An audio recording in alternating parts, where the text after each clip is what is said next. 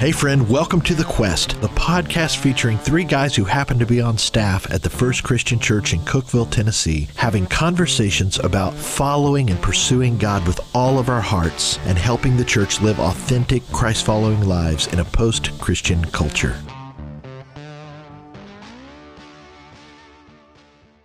Hey, friends, welcome to The Quest once again. Uh, I forget what episode is this, number four? Four, yeah. Four, all right. Um, it's three guys on staff here at the First Christian Church. Uh, my name is Brad. I'm the lead minister. Josh Hale is here. He's our youth minister, and Jared Wilson is our uh, director of music. And we just decided some weeks ago that we were getting together and having coffee once a week and talking. We thought we got to capture some of this, right? We got to create something, and so that's turned into the quest. Um, we get together every week and we discuss life. We've we're right now we're going through a book and uh, we're talking about um, family driven faith. Um, so we're, we're talking about faith, pursuing God in a post Christian world, um, pursuing God with all of our hearts. What does that look like in today's world? Um, so we welcome you in. We're glad you're here. We encourage you to leave a comment, like, share, follow, all those things to help the show um, to grow. And uh, today we are going to talk about a chapter called Give Them Your Heart. And uh, it's a very appropriately titled chapter. Um, and I got to be honest, I, I don't know where we're going to go uh, or how we're going to get there. But I'm excited, and I think that uh, I'd like to just begin with prayer and ask the Lord to, to guide our discussion. Father, we are grateful for your truth. Mm. Uh, I think that really came out in this chapter, and we live in a world of shifting sand, big time, um, where truly uh, folks don't know up from down. And uh, your word gives us such great clarity and wisdom. Um, help us, Father. Guide us by your Spirit to have a, a helpful discussion that will uh, that'll be fun for us. That'll bring, bring glory to you. That will not just be fun, but be edifying and helpful for those who listen as well. Um, Lord, all to your glory. We pray these things in Jesus' name. Amen. Amen. Amen. Amen. So, of course, the context is family-driven faith, mm-hmm. um, because we could just go off and talk about the topic big time, but we'll keep it kind of centered around parenting, passing your faith on to your kids, and specifically um, giving them your heart.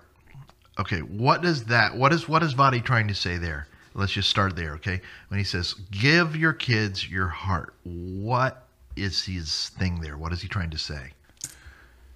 I mean, part of it is I think just this whole idea of letting them see the the real you, uh, being authentic um, with what you believe, what your you know what your faith is. Um, hmm. Well, okay, okay. I, I, I, set you up because I knew where, where I was coming from with that question. I hope you know you where you're going.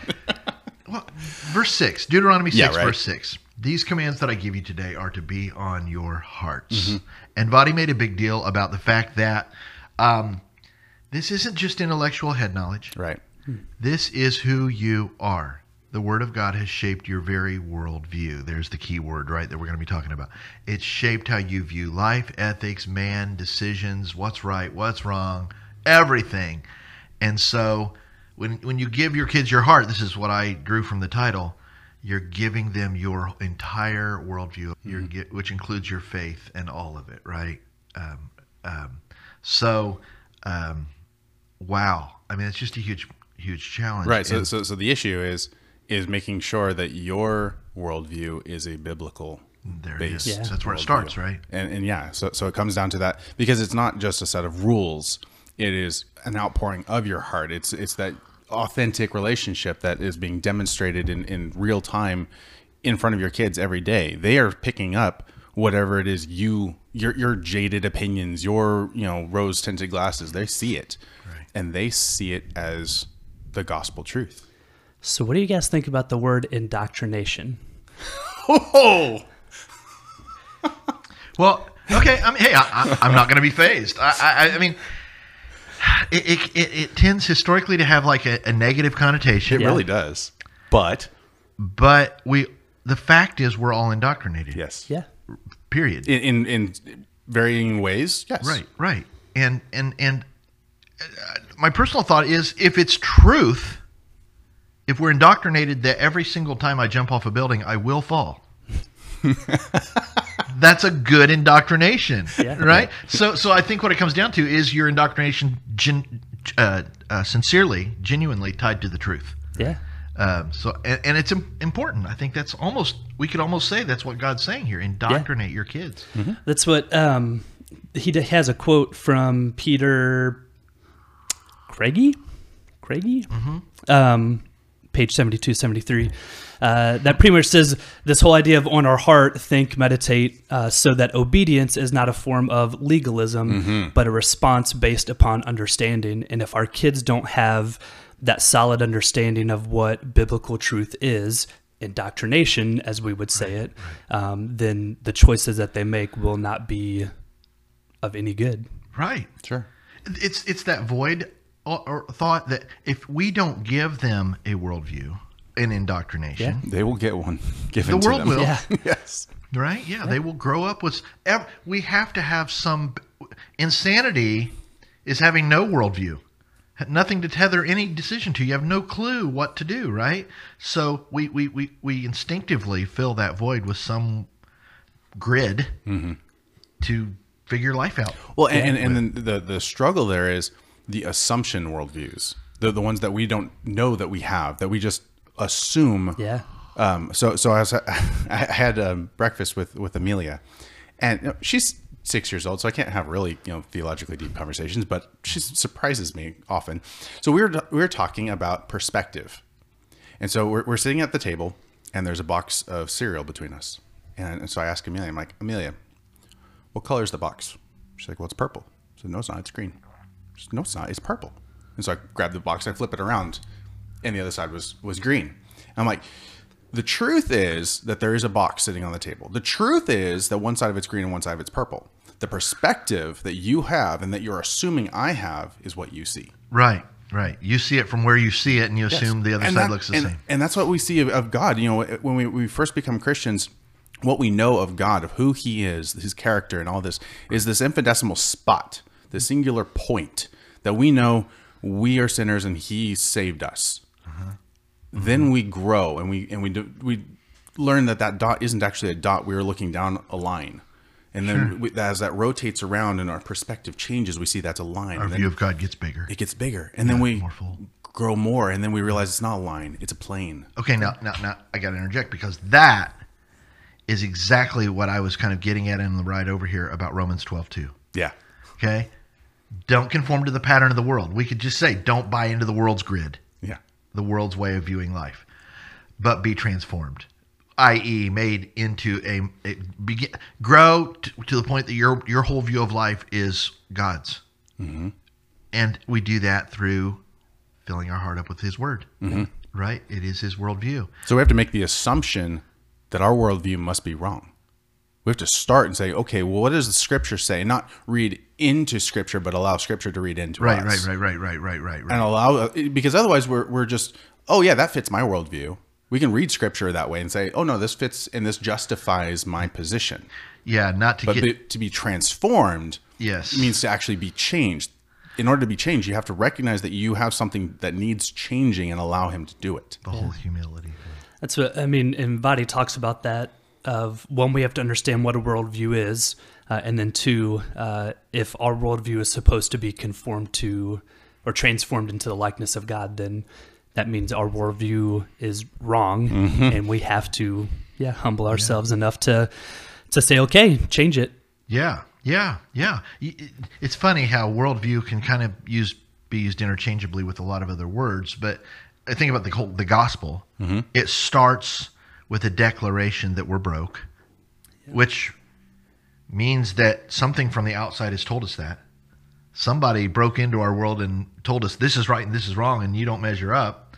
And so there has to be some humility and acceptance of that, which is a big step on our part. And so the whole thing of receiving Christ, which is essentially just death to self, goodbye, old worldview. Or, or if I still have remnants of that worldview in my mind, I'm acknowledging and holding them openly, saying, Lord, change anything that needs to be changed.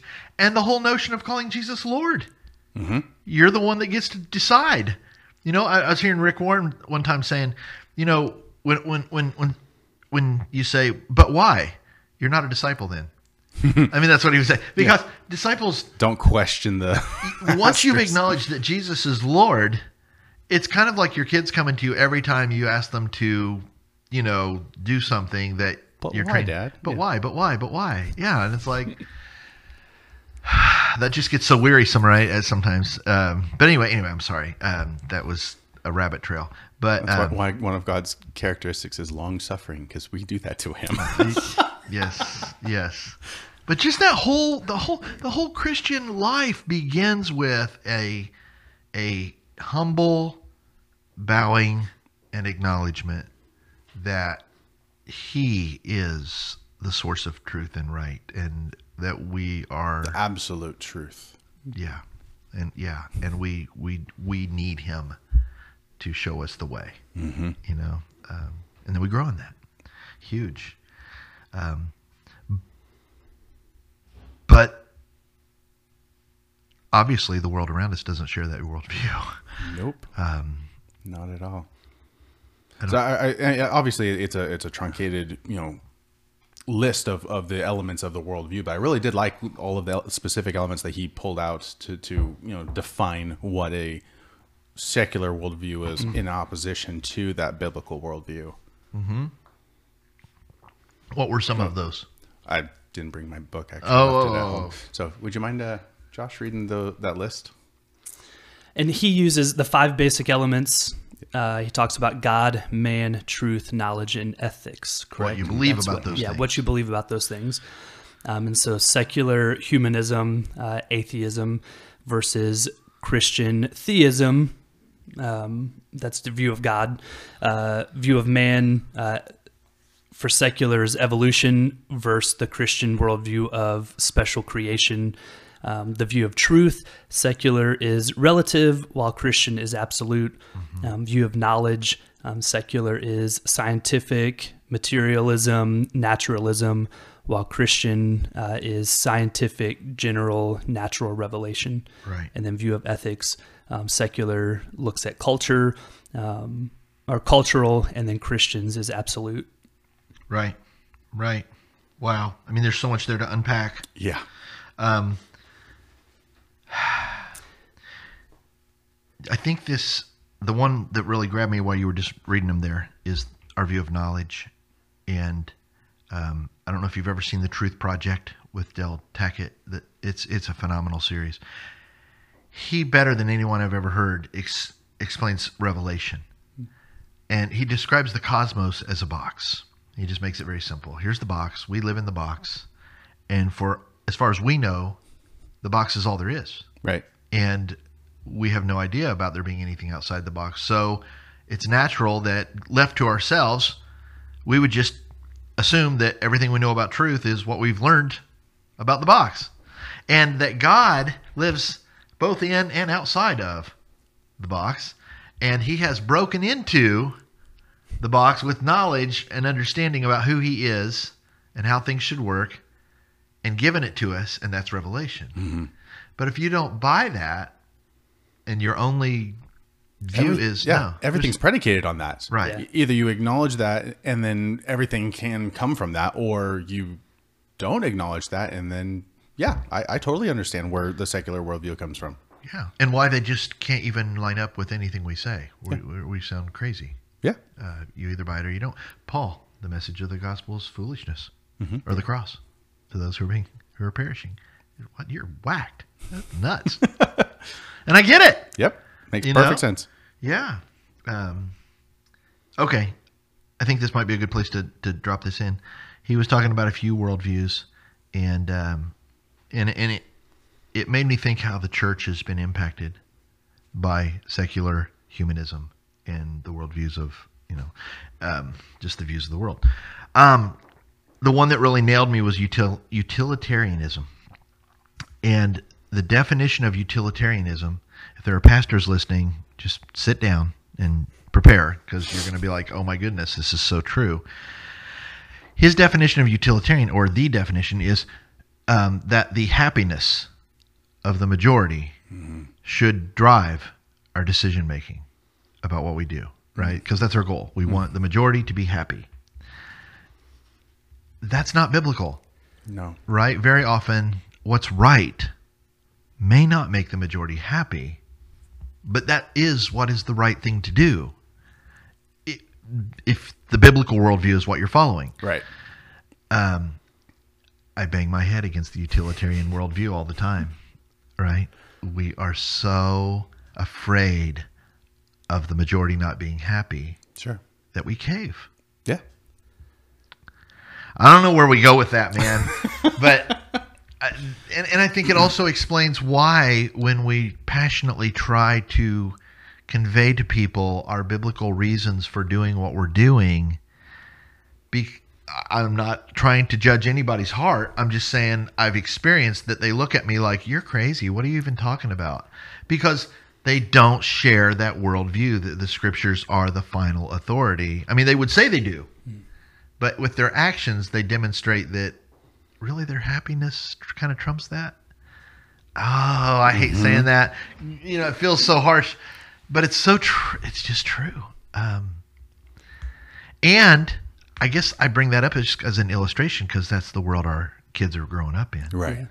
And they need to be aware of that. Yeah, that they're going to con- they're going to encounter conversations where they stand with God.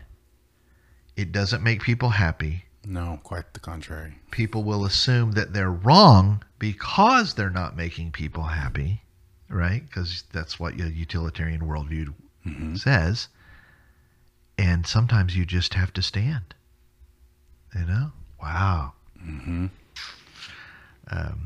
another book that I'm reading right now, um, when it talks about this whole family discipleship aspect of things, um, they just flat out say this is one way. If if you want a popular kid, don't do this. if you want a kid that's going to fit in everywhere, don't do this. But if you want a child who knows the truth about God, who will hopefully grow up, and we we all know situations where you you teach a kid the way they should go, and they still depart. They still have to They- make their own decision yeah. to follow Christ. yeah, Um, sure. but the majority, if you teach this while they're young and have, truly have this foundation set of this is what truth is, this is who God is, you Have a is, this lot is better what- chance. Yeah, you have a lot better chance. And I'm, I'm in the point. I mean, we we've started homeschooling Ellie, and I'm just to the point. I was like, I'm okay if she's not the popular one. Right. I mean, Well, she she's will got. be the popular one in your school. oh yeah, it's very true. Most. I mean, she's the best. Number one. Our yeah, our best student right there. She's also the worst student. But That's True, but- homeschool kid here. yeah. That's right. but it's that understanding for for myself and for Bethany of yeah we get that but we would rather her have a true and, and solid understanding of what scripture says about truth and who God is than Yeah. I I think being that out in the world. stirs to my mind thoughts like, um, and I, I wish I could reference chapter and verse for some of these thoughts, but just the the acknowledgement that, that Jesus was a man of sorrows, and there's kind of a teaching throughout Scripture that godliness and sorrow kind of go hand in hand. And and I've thought about Jesus' statement, "Blessed are those who mourn." Mm-hmm. Um, and you know it's easy to run to for they shall be comforted right it's, we, we, we kind of run to that that we lost someone in death and we mourn that and that's maybe a piece of it i really think blessed are those who look at the world and just mourn Yeah. Because if we have God's heart, we see the brokenness. and it, and, and, and and and the weird thing is when you stand on that confidently you will be labeled all kinds of things Yep. arrogant and who do you think you are and Yeah. and and that's part of your mourning right because you're like no, no, no that's so so not what's driving this Yeah. um excuse me And at the same time, if if you want to sit there and call me an extremist in in a biblical sense, or because I I'm wanting to follow God's word as best as I can, I'm okay with that. Like, Yeah. You and Christ is- follower. Yeah, and all of this is the struggle. Yeah. If you're not a minister and you're listening, this is all of this is a struggle that ministers face every single day of trying to find that good balance of yes, we want our people um, in the congregation to be happy and enjoy what's going on, but at the same time, we can't shy away from what Scripture says and what the Holy Spirit's leading us. Yeah. And so it's this this tension or tightrope that we're walking of, okay, at any point, you know, we're, we're we can either make God upset or angry or whatever because of us not following Him, Yeah. or we can make our people angry or upset because we're not doing what they want, um, and we're always. Yeah. I, I, I'm, I guess I'm speaking on, on my behalf, and I know from talks with you guys, Um, For sure. we're always going to err on the side of let's please God rather than let's please people. I was just gonna say, who, who do you really want to irritate? Yeah. or or repent later. yeah, Well, yeah. I mean, you know, 'Cause I mean, I'm just being we- honest. Yeah, Yeah, I mean, right. we Yeah. do stuff where we look Sure. back and say, "Why did we do that?" Yeah, yeah. I mean, you know, there's so many places in Scripture. Again, I know the phrases. I can't think of the the, the, the address. Uh, you know, we must obey God, not man. Yeah. Peter. Um, um, what's the other one? Um, do not fear those who can harm the body, but only those. But but the one who can harm, throw both your body and your soul in hell. Yeah. Right? Jesus said that. Um, that whole thing, um, it's difficult. Um, it made me think about, and this gets back to worldview and how we define things. And and last time we were talking about love and what the world teaches about love, and I also think that people use the word love uh, when you're talking about how you deal with people, they equate love with being nice. Mm-hmm. Right? You're not being nice, therefore you can't be loving that person. I don't think biblical love is always nice. No, right? not Right? at all. Or, uh, sometimes, if, um, and and but I, I we experienced that in the church. I think that that has crept in. Um, you know, so you, you take a stand. You're you're passionate. You've studied scripture. You've spent your time on your knees. You've your your leadership has has uh, you know really and truly sought God, which coming into the position is everything they told you that they wanted you to do, and so you you you really seek God for something. You present it, and it doesn't fit the utilitarian view Yeah. and now you're like, ah, and I, I don't know.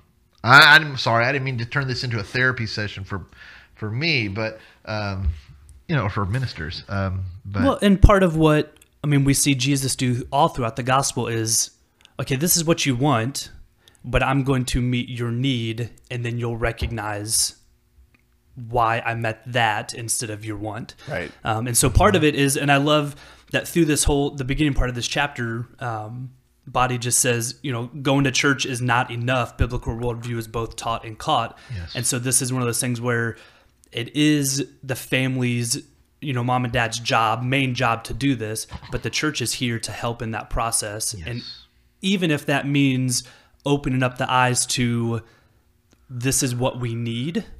This is what the world needs. This is what your family needs. Um, you might not want that or you might not like that right now, but this is truly what we see scripture say we need. And so, therefore, we're going to pursue that. And you will, I believe the Holy Spirit will open up eyes to, the, to that understanding. well, it's, it, I think we've talked about this before. The flesh never wants No. what you need on the front end. Yeah. um, when you submit, which is hard, which doesn't feel, you know, rainbows and lollipops happy, right? But when you do that, and then you go through the other side and you reap the good fruit of having done that, of the discipline on the mm. front end that forced you to lay your flesh down and do what God was calling you to do this is what I think is a huge component of Christian maturity. The more you do that, the more you build a body of awareness that you've I've walked down the road and every time I've learned I don't always want to do what I need to do. But every time I submit to God's word and do it, it's good. Yeah. The fruit is good and I'm I'm have more joy and I'm happier. And so we more consistently begin to do that. And it gets easier from the perspective of hey, I know the fruit's coming. You know? Uh, you help me, Jared. Huge. Yes. Psalm 37 4. Delight yourself in the Lord, and he will give you the desires of your heart. I think this verse so epitomizes this. Sure. Early in my journey, I was like, okay, if I do the stuff God wants me to do, he'll give me the stuff I want. Right. And I had to learn no, no, no. When it's when I truly come to the place where Brad is gone, he's laid his desires down and he's embraced God's desires. God's desires have been, been mine. I delight myself in God. Yeah. Then I discover that He knew what the true desires of my heart were all along. And now I'm really satisfied. He put them there. Yeah, He created me. And I didn't even know what they were. Right. I thought I did. yeah. And so, how many people re- live their whole life pursuing what they think they want, resisting God, and they never find it because of that? Most. Wow. wow. Worldview. It is. Which I mean, that's going back to Deuteronomy six. It, you know, this portion of it uh, where it talks about the heart. Um, I just love how the wording is. It's a complete overhaul of our worldview, the way we think. You know, um, the description that they give for worldview. Uh, it's the glasses, how we see the world. It's our assumptions, not just critical analysis, but what we assume, like you were saying with the with the cereal box, Jared. Right. And then our big picture, and that's the sum total of of the way we view the world and then our assumptions um, and what god is calling his people to do is the world looks this way and i'm asking you to completely rethink how you do stuff how you see stuff how you talk about stuff um, because i want you're my people. I've called you out. You're set apart. And so i want you to look at things this way that will then impact the world around you um, which we've said i think every single time in this podcast our world is just it's as dark as it has ever been. Um, and the more we take this firm stance on this is what truth is the brighter we shine the brighter we shine.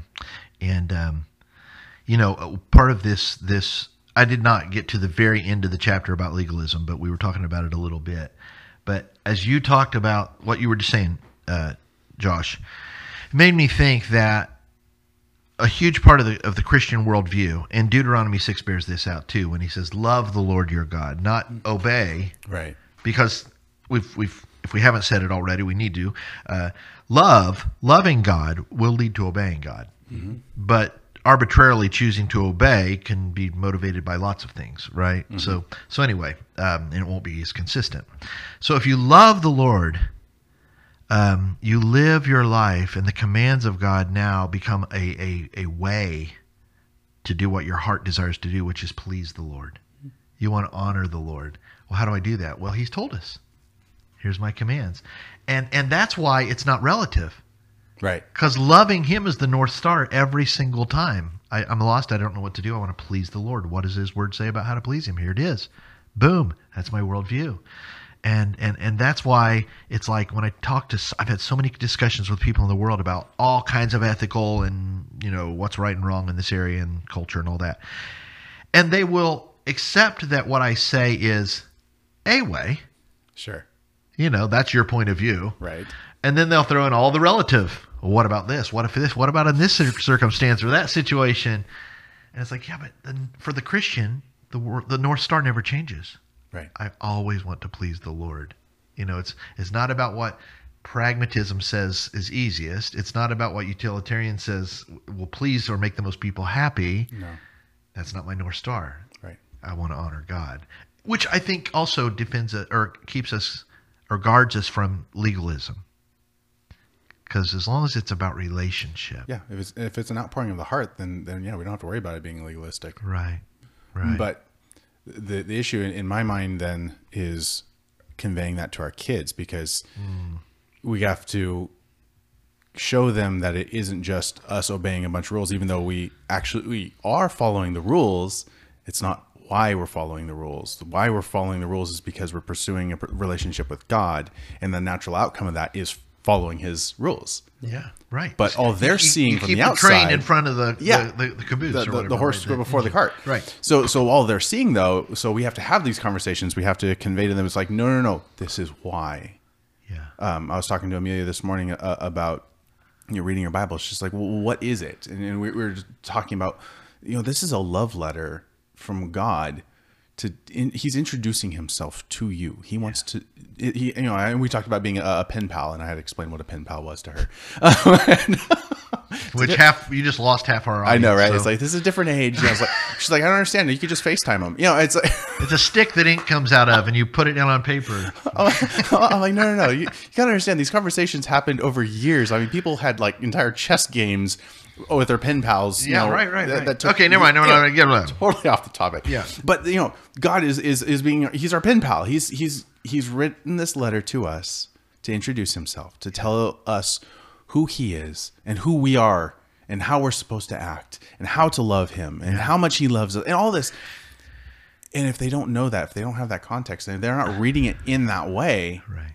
then yeah, that I can see where legalism is a natural Totally. result. Totally. And and and the intangible aspect of what you're describing there is as you're having that conversation with your daughter, it is coming through your heart, your personality, your passion, your relationship with her. All of those are the intangible parts and you're giving her information, but it's wrapped up in she can perceive that this is coming from a my daddy who loves God Yeah.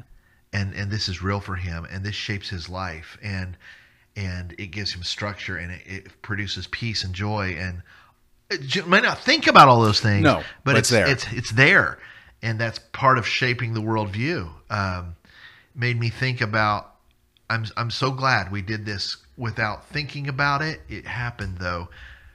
Our family's very verbal if you can imagine.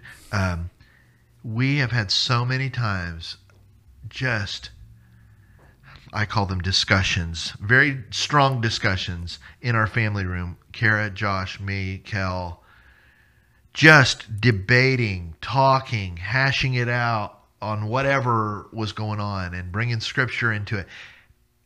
And it was, I think he even talked about this.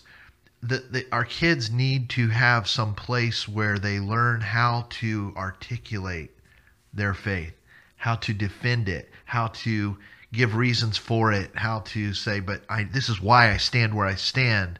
You know, all of that. Um, and again, I think that's why I'm not. I think there's a place for classes. I think there's a great place for curriculum. I think that there is absolutely. Okay, so don't don't get me wrong.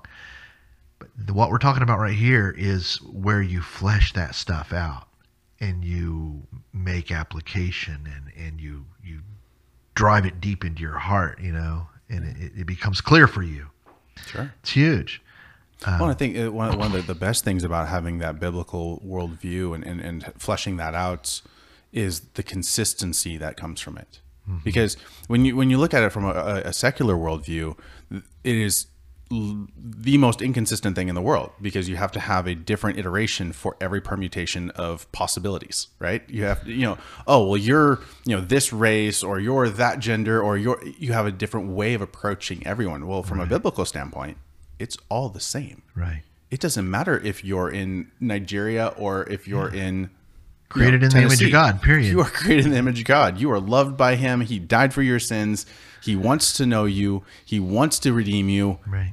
And so we can we can communicate with them. And and and how much more comforting is it for the kids to have that consistent outlook going.